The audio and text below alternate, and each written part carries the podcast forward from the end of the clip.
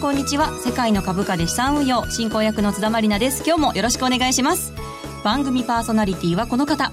株式会社インベストラスト代表取締役国際テクニカルアナリストの福永博之さんです。こんにちは。よろしくお願いします。よろしくお願いします、はい、そしてマネースクエアジャパンシニアストラテジストの比嘉博さんです。こんにちは。よろしくお願いいたします。よろしくお願いします。そしてマネースクエアジャパンナビゲーターの芦田智美さんです。こんにちは。よろしくお願いします。今日もこのメンバーでお送りしていきますさあ福永さん今日何と言ってもトランプさんの議会演説がありました、はい、驚くべき税制改革についての発表って言ってたんですけど特に驚くべきことは？うん。なんかね チームを立ち上げるとかいう話は出たんですけど、はい。まあ、実際にその具体的な減税のその額だとかあと時期だとかですね、はい。あと規模だとか、まあ、その辺については全然こうは言及されなかったと。ええ。一方であのインフラ整備なんかについては具体的に1兆ドルとかね。そうでしたね。1兆ドルって110 113兆円ね。ぐらいですかね。天文学的な数字ですね。はい、ね、なんか「スター・ウォーズ」のあの帝国のあの なんか思い出しちゃったんですけどね。すいませんちょっと余計な話ですけど。はい、詳しくはこの後伺っていきたいと思います,、すね。はい。今日も実践的な内容でお送りしていきますのでお楽しみに。それでは最後までどうぞお付き合いください。世界の株価で資産運用この番組は日経平均株価やニューヨークダウが取引できる株価指数 CFD のマネースクエアジャパンの提供でお送りします世界の株価で資産運用それでは最初のコーナーに行きましょう。題して、マーケットの見方。このコーナーでは足元の相場分析、今週のマーケットのポイントについて福永さんに解説していただきます。さあ、まずですね、トランプさんの発言の前後でマーケットどう反応したでしょうか。芦田さんからお願いします。はいまずえ今日のデータなんですけれども、はい日経平均株価終値は274円55銭高い1万9393円54銭日経平均先物日中の終値は260円高い1万9390円日経225証拠金取引現在レートが1万9390円。ニューヨークダウ証拠金取引現在レートは2万、えー858ポイントとなっています。日経平均今朝からあの少し上昇してはいたんですがそうですね。じりじり上がってはいたけれどもあんまり大きい動きはなかったような印象ですよね。はい。さあ、では福永さんにおはい。話を伺っていこうと思いますが、そんなに今芦田さんからあったように動かなかったですね。そうですね。あの、まあ、その背景なんですけど、はいまずはやはりあの、えー海外市場で、えー今日のそのトランプ大統領のですね、議会演説を期待するというか、まあ見ている人に加えて、はい。もう一つ、まあひょっとしたらダークホースっていうようなあの見方だったのかもしれないんですけど、ええ。あの、まあ連銀の、あの、まあ理事の方々で、あ、ごめんなさい、総裁ですね。はい。あの、サンフランシスコ連銀のウィリアムズ総裁だとか、あとニューヨーク連銀のダドリー総裁だとかですね。はいまあ、こ主にはこのお二人なんですけども、えーいろいろと発言をしてまして、ええまあ特にあの、おまあそうですね、最初にあの、ウィリアムズ総裁が3月の FOMC では利上げを真剣に協議すると見込んでいると。はい。ね。で、あと、ダルディ、えーこう、ニューヨーク連銀の総裁がですね、えーアメリカのテレビ番組でこの金融引き締めの必要性はかなり切迫している。これかなりと切迫っていうですね、すごいね、言葉、強い言葉を使ってるんですよね。そうなんですよね。ええこれを受けて3月の利上げ確率は31%だったのが、なんと62%まで上昇しました。ね長いってすごいですよねね、すごいですよね。あの、前日からですよ。これ本当にあの、日をまたいで31から62に急上昇したっていうことなので、あの、そういう意味では利上げの、あの、可能性、確率を、マーケットは、あの、ある程度織り込みにかかってきていると。で、それが、結果的にですよ、トランプ大統領の、その、議会演説で、みんなどうなるんだろうっていうふうに固唾を飲んで見守っていた中で、えー、ドル円が急激にこう上昇して、はいで、あの、一時116、えー、111円台の、あの、まあ、後半まで、あの、112円割り込む場面があったんですよね。ええところがそこからもう一気に1円以上円安に触れて、で、今日日中もですね、結果的に、あの、今お話したようにトランプ大統領の、あの、まあ、演説そのものは、目新しいものはなかったんですけども、はいあの、一応そのドル円の上昇が続いたおかげで、えー株式市場の方はですね、えー、まあ株価値を上げて終えたと。で、ただまあ19,400円台に乗せる場面あったんですけど、ええあの400円には乗せられなかったっていうことと、それからあと、まあ CFD で見ると、今、アシャさんが伝えてくれましたように、値段的には、高値の、まあ今日の日中のピークからすると、まあ若干、あの、まあ、上げ幅縮めているとはいいう状況ですよね。はい。なので、まあ、流れとしてはですね、あの、今日のトランプ大統領の発言自体は、新鮮味はなかったものの、マーケットは、あの、いずれにしても、えーその話の内容を、一応まあ、あの、交換したといいますか、ええあの、失望にはつながらなかったっていうですね、はい。そんな、あの、感じではないかなというふうには思いますけどね。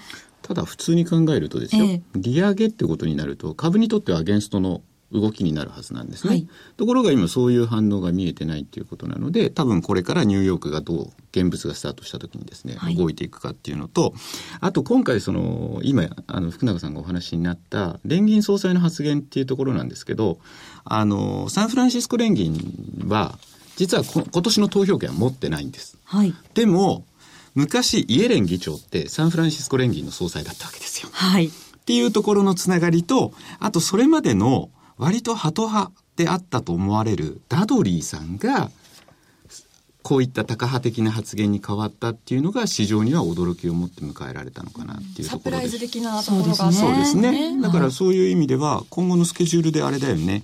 えー、芦田さん。そうですねまたなんかありありますよね。3月の3日にイエレンさんの講演が、まあ、日本時間だと3月4日の午前3時になるんですかね、はいあと3月4日のフィッシャー副議長の講演ここで利上げに関してどれだけ前向きな、まあ、発言であったりとか具体的な内容が示されるのかっていうところも結構影響してくるんですかねやっぱり。そうですよね。いや、多分ね、だから、3月15が FOMC ですよね、それで。14、15はいそれで、そこで、まあ、利上げっていう話になっていくのかどうなのか、この2人の発言だと思うんですが、ただ一方で、結構その62%の市場確率というのは高いところは高いんですけど、ええ市場がどこまで織り込んでるかって、今ずっとドルのポジションで積み上がってたはずなんですね。はい。でもそこがじゃあ調整されてるかっていうとそうでもなさそうだっていうのもあるので多分どこまで織り込んでるか確認をしないと結構石橋を叩いて渡るタイプなのがイエレンさんなので。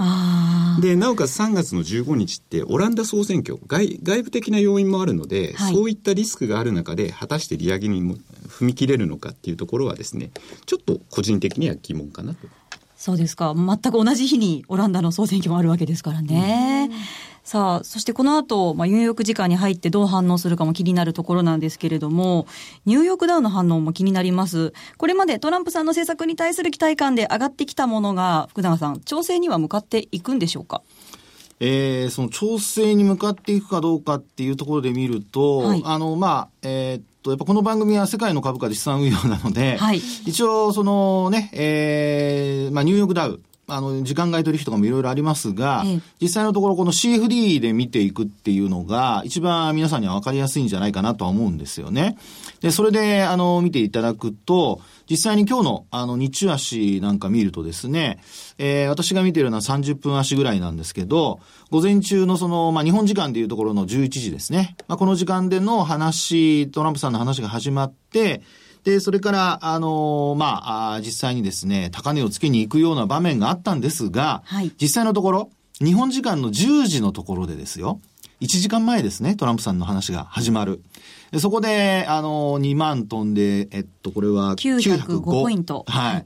というのをですね、高値につけて、その後は実は抜けきれてないんですよね。その後はジリ安という展開になってそうなんまですすね。ね。なので、あのーまあ、今のところ、その、ニューヨーク市場、これからどうなるのか、特にこう、今日、日経平均株が上がってますよね。はいで、CFD も上がってきているっていう中なので、ええあのーまあ、ニューヨークも上がるんじゃないかなっていうふうに漠然と皆さんイメージを持っていらっしゃるかもしれないんですが、実際にこの時間、まだあのね、えーまあ、えーそうですね。あの、ニューヨークの、あのーまあ、市場自体は開いてないんですけど、はい今こういうふうにもう盛り、あのー織り込まれてきているっていう中を考えるとですよ、実際にマーケットが、ニューヨークの市場が始まったところで、株価上昇、これね、実際にするのかどうか、あと CFD がその、今お話したように、トランプ大統領がはじ、あの、演説が始まる1時間前に高値つけてますからね。はい。ですから、ニューヨークダウの取引がまあ、日本時間で言うと夜10時半ですかね。はいあの、始まるところに、これ高値抜けるかどうかとかね。そうですね。入浴時間に入ってどう反応していくのか気になるところですよね。そうですよね。で、あと、それに加えて、あの、ヨーロッパの時間もですね、これから参考になる時間が、こう、いろいろやってくるわけですよ。ええ。世界の株価で資産運用ですからね。あの、ダックスとかですね、はい FTSE なんかもこれからちょっと見ておかないといけないんですよね。はい。このあたりはどうでしょうか？そうですね。まずあの、ダックスをちょっと見ておきたいんですけど、はいこれもあの、CFD で見ますとですね、値段がこう全部一応見られるようになってますから、ええちょうど今この4時過ぎあたりからですかね、あの、ダックス指数が実はちょっと上昇し始めてます。上げてきてますね。はい65ポイント。ね、上げてきてますよね。それからあと FTSE の方も見ときましょうか。はい。はい。ね。で、こちらの方は、ちょっとやっぱり商いが薄いからでしょうかね。ちょっとあの、下向きになってきていると。まあ、はいあの、さっきのニューヨークダウと同じで、ジリ安。ね。ですから、この、あの、いろんなマーケットを見つつ、えー、まあ、あー本番のその、おニューヨーク市場が始まったところで、はいあの、結果的にどっちへ動くのか。で、なぜこんなことを言うかというとですよ。ええあの、トランプ大統領が誕生した日のことを皆さん思い出してほしいんです。はい。えー、昨年の11月9 1日。月、はい。ね。えーこの日、あの、日本時間が、まあ、あの、日経平均株価で言いますと900円以上値下がりして、はいで、翌営業日、もう、あの、完全に行ってこいになってですね、ニューヨークは上昇して終えたと。はい。ね、ありましたよね。とんでもないことになりましたね。はいでもそこで、あのね、津田さんは利益を上げたという。はい。ニューヨークダウね。選挙で、あれ、トランプさんになるんじゃないってなった瞬間、ずっとショートしてたものをリグって、そうすぐに買いました。ね。あのーまあ、いわゆる土点っていう形でね、ねポジション、あの、また切り替えましたけど。えましたねはい。ですから、そうやって考えると、やっぱり海外市場、特にあの、えー本市場というんでしょうかね。あの、トランプさんの発言を受けて、ニューヨーク市場がどう動くのか。はいそれからあと、先ほどあの、比嘉さんからもお話ありましたけど、やっぱりアメリカの金利ですよね。ええこれ時間外での動きっていうのは、意外と、あの、もう本マーケットが始まったところで、あの、ガラッと変わることがあるので、はいまあそういう意味ではですね、やっぱりアメリカのその長期金利、10年債の利回りなんかが、あの、上昇を続けることになるのかどうか、まあ、そのあたりをですね、しっかりと、あの、見ておく必要があるんではないかなと。ですので、これやっぱり一巡するまでははい、気を抜かないようにする必要があるんじゃないかなというふうには思いますけどね。では福永さん、はい実際入浴時間始まって、今晩なんかはどんな風な戦略でいけばいいんですかね？私はですね、はい基本的にさっきお話したように2万トンで、えっ、と、805、905でしたっけね？905 905 905ですね、で。そこを抜く、抜けないようであれば、戻り売りで。戻り売り。私は、あの、一応、あの、はいショートかなというふうには思ってるんですけど。ただ、一応この2万トンで905ポイントを抜けられなければってそうです、いうことですね。そうです。一応前提条件付きですけどね。はい、ちなみになんですけど、こはい。れって2万飛び905抜ける抜けないっていうのをどのくらいの時間軸で見ていくっていうふうにお考えになっていや、るんですか？もう、抜けたらです。うん抜けたらら、あの、おしめをついていくと。おしめについていく。要するに買いに入るというパターンですね。なるほどはい。じゃあ比較的短い足で見てっていう。そうですね。ですねはい。はい、わかりました。戦略まで伺いました。以上、マーケットの見方のコーナーでした。M2J トラリピーボックストラップリピートトラップリピート僕の名前はトラリピトラップリピートトラップリピートそれを略してトラリピさあ、ここからは M2J トラリピボックスをお届けします。M2J の姉妹番組ザ・マネー西山孝四郎のマーケットスクエアとの連動企画で、リスナーの皆さんから届いているマーケットに関する質問に2番組合同でお答えしていきます。さあ、えー先週ご紹介させていただいたご質問なんですが、途中になっていたので、続きを福永さんに答えていただきたいと思います。はいラジオネーム羊大好きさんからのご質問です。ありがとうございます。えー以前番組内で福永さんが局面に合った適切なテクニカルを使えばそれなりに勝率を高めることができるという話をしていたことがあったと思います。そこで対象、見る時間足、相場、目的など使うテクニカル指標の関係を整理していただけないでしょうか。できれば優先順位もということなんですが、優先順位となると。はい。優先順位ですね。はい。で、あのーまあ、この方がこれまで挙げていただい、挙げてくださったことを、こう、ちょっと、あのー列挙してみたいと思うんですけど、はい。まあ一つはその目的だとか、あと対象だとかね、はい。あとそれから見る時間、あと相場っていう話今ありましたけど、ええ。まあこれをですね、優先順位でちょっと考えたときに、あの、どういうふうにこう、例えば絞り込んでいくかっていうのをちょっとお話したいんですよね。はい。で、そう考えると、やっぱり一番重要なのは、一番最初に見た方がいいと思われるのが、まあ、あの、目的って書かれてますけど、あの、実際にはこれやっぱり対局を見るってことがすごく重要なんですよね。はいはい。要は、あの、大きな流れをまずは、あの、頭に入れて、で、その大きな流れの中で今どういう、あの、局面なのかと。で、えーそこでですから次に来るのが相場っていうことになるんですよ。はい今はですから、その大きな流れで言うと上昇相場、上昇の流れなんだけど、その中では下落局面なのか、あるいは、あの、上昇局面が続いているのか、それが押しなのか、あるいはトレンド転換なのか。はいだからそういうふうなことをですね、見るっていうのがポイントになるんですよね。ですからそれが二つ目。はい。はい。そして、えー今度は三つ目、あの、対象っていうことになりますね。で、まあ、これもですね、1番と2番って言いました。今、あの、対局と、それから相場の今の局面。はいこの2つを見た後に、あの、まあ、えー対象商品を見ていくんですけど、この時には、ちょっと手間かかるかもしれませんけど、ええできれば、いろんな商品全部見てほしいんですよね。ああ、はい一つだけではなくて。そうです、そうです、そうです。ええ。で、それを、あの、した上で、はい今度は、じゃあ今度自分がどういうふうな、あの、トレードしようかというふうに考えたときに、今度は、ここで、あの、見る時間足を、まあ、決めるわけですね。はい。ただ、この時に、あの、一番ともつながるんですけど、できれば、月足。月足。月足で見る。はい。月足でちなみにはい、どのくらいの期間のチャートを見ればいいですか、これはね、はいあの、長ければ長いほどいいです。え ?1 年、2年、3年、年単位とか？いや、もうね、年とかじゃなくて10年単位。10年？だって月足ですよ。1年12個しかないですよね。比嘉さん、いいツッコミありがとうございます。すいません。10年ぐらい遡って、まずはこう、森を見て、林を見て、木を見ていくっていうなん流れですか？かどっかで覚えたんですかその言葉。さっき打ち合わせで福永さんが言ってました。木だけ見てるとなんか惑わされたりとかしますもんね。そうそうそう全部分かってればやっぱりやりやすいですもん。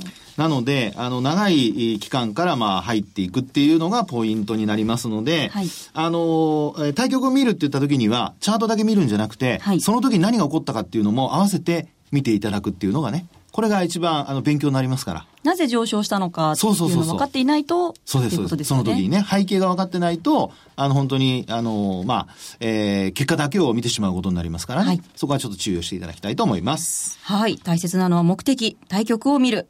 そして長い足でチャートを見て、まずはどっちを向いているかっていうのを掴んでいただきたい、そうです、そうでです。その中で、今度は時間軸を決めて自分がどんなトレードをするかを考えるというふうにしてもらうといいと思います。はい。ありがとうございます。はいえーこんな感じで毎回皆さんの疑問や質問に番組メンバーがお答えしていきます。皆さんもぜひ参加してください。参加方法は簡単です。番組ウェブサイトのページ右側にある番組宛てメール送信フォームか、もしくは番組公式ツイッターでも受け付けています。ツイッターは世界の株価で資産運用、もしくは RN アンダーバー世界で検索してどしどしお寄せください。さあ、質問といえば、近々、芦田さんと小暮さんに直に質問できるチャンスがあります。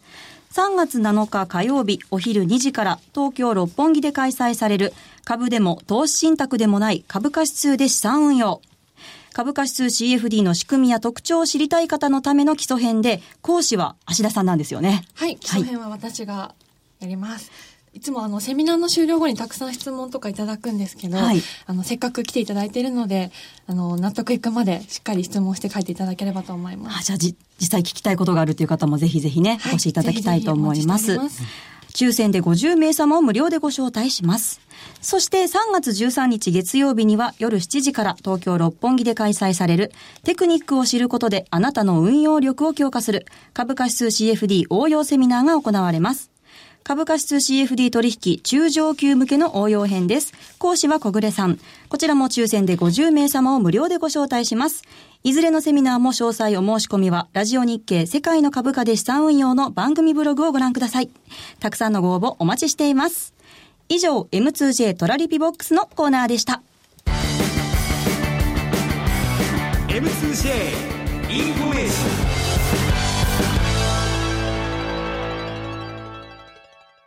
ここでマネースクエアジャパンからのお知らせです。マネースクエアジャパンでは株価指数 CFD をスマートフォンでお取引できるトレードアプリ CFD ポケトラをリリースしました。マネースクエアジャパンに株価指数 CFD の口座をお持ちの方はトラリピをはじめとした発注管理機能や各種注文、クイック入金サービスなど充実した機能をご利用いただけます。さらにポジション一覧はサマリー表示でお取引状況を一目で把握することができるほか、ほぼ24時間、祝日も取引できる株価指数 CFD のレートをいつでもどこでもリアルタイムでご覧いただけます。さらに現在実施中のリリース記念キャンペーンでは、アプリを使ってトラリピで新規成立をされた方に、抽選で Amazon ギフト券やトラリピくんモバイルバッテリーをプレゼントします。キャンペーンやアプリの詳細については、番組ウェブサイトにあるバナーから特設ページをご覧ください。当社の取扱い商品は投資元本以上の損失が生じる恐れがあります。契約締結前交付書面をよくご理解された上でお取引ください。金融商品取引業関東財務局長金賞第2797号株式会社マネースクエアジャパン。以上、マネースクエアジャパンからのお知らせでした。世界の株価、今週の投資戦略。さあ、このコーナーでは比嘉さんに世界各国の株価指数の動向を分析した上で、今週の投資戦略を発表していただきます。さあ、まずは前回の小暮さんのコメントを振り返っていきたいんですけれども。はい。まあ、あの、ダックスでですね、買いポジションを持ってみるのは面白いんじゃないかと。で、まあ、ただし、ちゃんと、えー、ストップを置いておくということも忘れずにというようなことでですね、前回小暮の方からダックスという流れだったんですけども、残念ながら、ちょっとまあ、あの、ストップがついちゃってしまったというところでですね、一旦その、えー、まあ、ポジション自体がですね、まあ、なくなるというようなことなんですが、まあ、でも、これ、やっぱ、あの、習慣づけをしていただきたいので、いかなる取引をするにも、やはりストップは置いておくと。いうことは大事なので、まあそこは皆さんもですね、頭の中に置いておいていただきたいなというところ。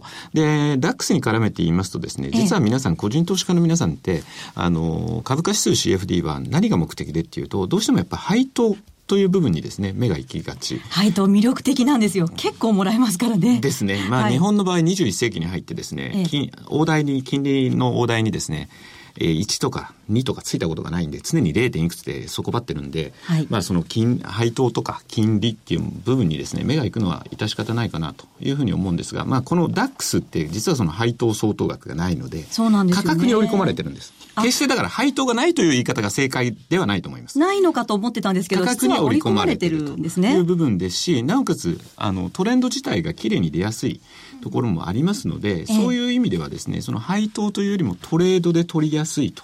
いうところにも着目していただければなと。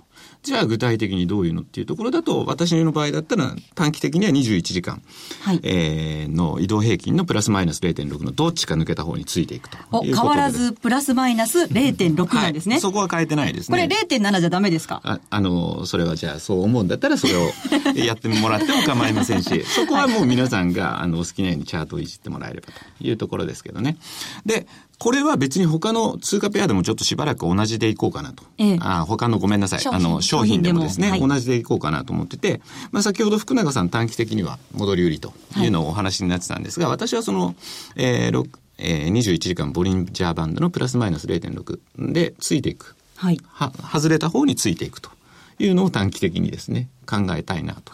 いうふうに思ってるこれ60分足でいいんですよ、ね、60分足ですよ。だから21時間でここのニューヨークダウにちょっと変えてもらって、はい、今が例えばニューヨークダウだとニューヨークダウだとまあ中途半端ですね今ねそうですねだから今どっちつかずというところなんですが、はい、これの抜けた方にプラスマイナス0.6で抜けた方についていく。だからプラス0.6を抜いていくんだったら、買いで追っかけるし。で、ストップはその反対側に置いておくっていうことですね。マイナス0.6でいったら売りから入るというようなところですね。流れに乗るというような形を取っていきたいなというふうに思います。はい。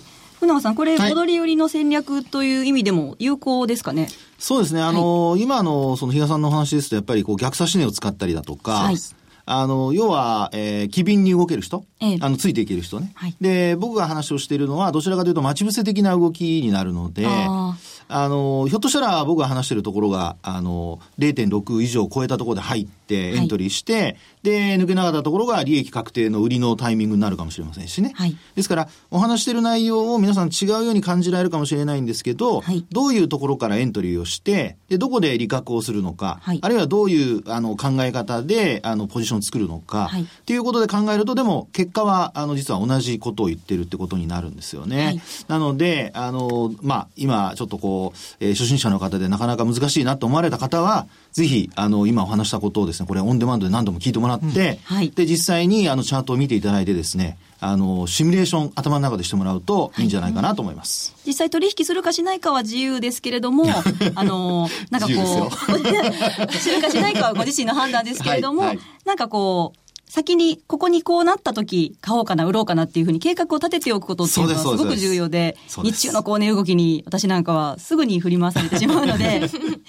そうですよね。はい。なので、あの、今話、ね、ちょうど佐々さんしてくれましたように、やっぱりあらかじめ、頭の中で、自分の頭の中で、あの、まあ、売買のタイミングを整理しておいて、はい。で、そこで、あの、実際にそう動いたら、あの、まあ、行動すると。はい。そういうふうにするといいんじゃないかなと思います。これあれですよね、5000円の配当が取りたいと思ったら結局50円分の値幅を取ればいいっていうことになるのでそう考えたらそんな難しくもないかもしれないそうですね。なるほど、うん、私なんて全然あの加工トレード出てたら支払っても売りたいぐらい。で最益取りたいなって思っちゃう方なので、はい。それも戦略の一つとして考えてもいいかなと思います。ね、短期でね、機敏に動ける人はそういう手もありますよね。はい。あとニューヨークダウだと、とりあえず為替との関係性とかっていうと、ドル円も今だいぶ上がってきてますんで、ええ。まああの、今回トランプ相場でですね、私エンベロープ使った部分で逆差しで両方でどっちに動いてもっていうようなことも考えてたんですが、その上限に近いんですね、113円の70ぐらい抜けてきたら、はい。まあそこから逆差しの買いを入れといても面白いねって言ってたんで、はい。まあそこ抜けてくるようだったらまたニューヨークダウ今度上がっていく可能性もありありますしね。そうですね、だからそういったものも一つ見ながら、そしてちょっともう少し長い部分が、あの、別のコーナーで金利の話したじゃないですか。はい。本当に、だから利上げを織り込むっていうところの目安っていうのは2.5を超えていくか超えていかないか、そこだと思ってますんで。今は2.3とか4とか。まだその辺でうろうろしてて、はい。ちょっと2.5は壁になってるような気がします。そのあたりにも注目したいですね、そうなると日本株ちょっとやばくないですか？どうなるんですか福永さん。いやいや、これね、あの、比嘉さんの話で今、金利が上昇しないとなると、ええ。これはやっぱり、あの、ドル円が、あの、上昇息切れってことになりかねないので、はい。そうなると今日のね、上昇の背景が、例えば日本株、あの、ドル円の上昇だっていうふうに考えた時ですよ。ちょっとね、日本株も一服ってこと考えられますから。確かにそうですね。いろいろ見なきゃいけないから大変ですね。いや、日経だけは出遅れるっていうのがね、いつものパターンですから。どれもこれも繋がってますからね、皆さんね、大変だと思いますが、しっかり見てください。はい。さあお送りしてまいりました世界の株価で資産運用エンディングのお時間です。この番組はリスナーの皆さんと共に作っていく番組です。ご感想やマーケットに関するご質問どしどしお寄せください。番組ウェブサイトのページ右側にある番組宛てメール送信フォームからご参加いただけます。またツイッターからもご参加いただけますのでどんどんご質問をお寄せください。お待ちしています。さあここまでのお相手は福永博之と、マネースクエアジャパン、比嘉宏と、芦田智美と津田まりなでした。来週はユーストリームの配信がありますのでお見逃しお聞き逃しなく。それではまた来週です。さようなら。さよなら。世界の株価で資産運用。この番組は日経平均株価やニューヨークダウが取引できる株価指数 CFD のマネースクエアジャパンの提供でお送りしました。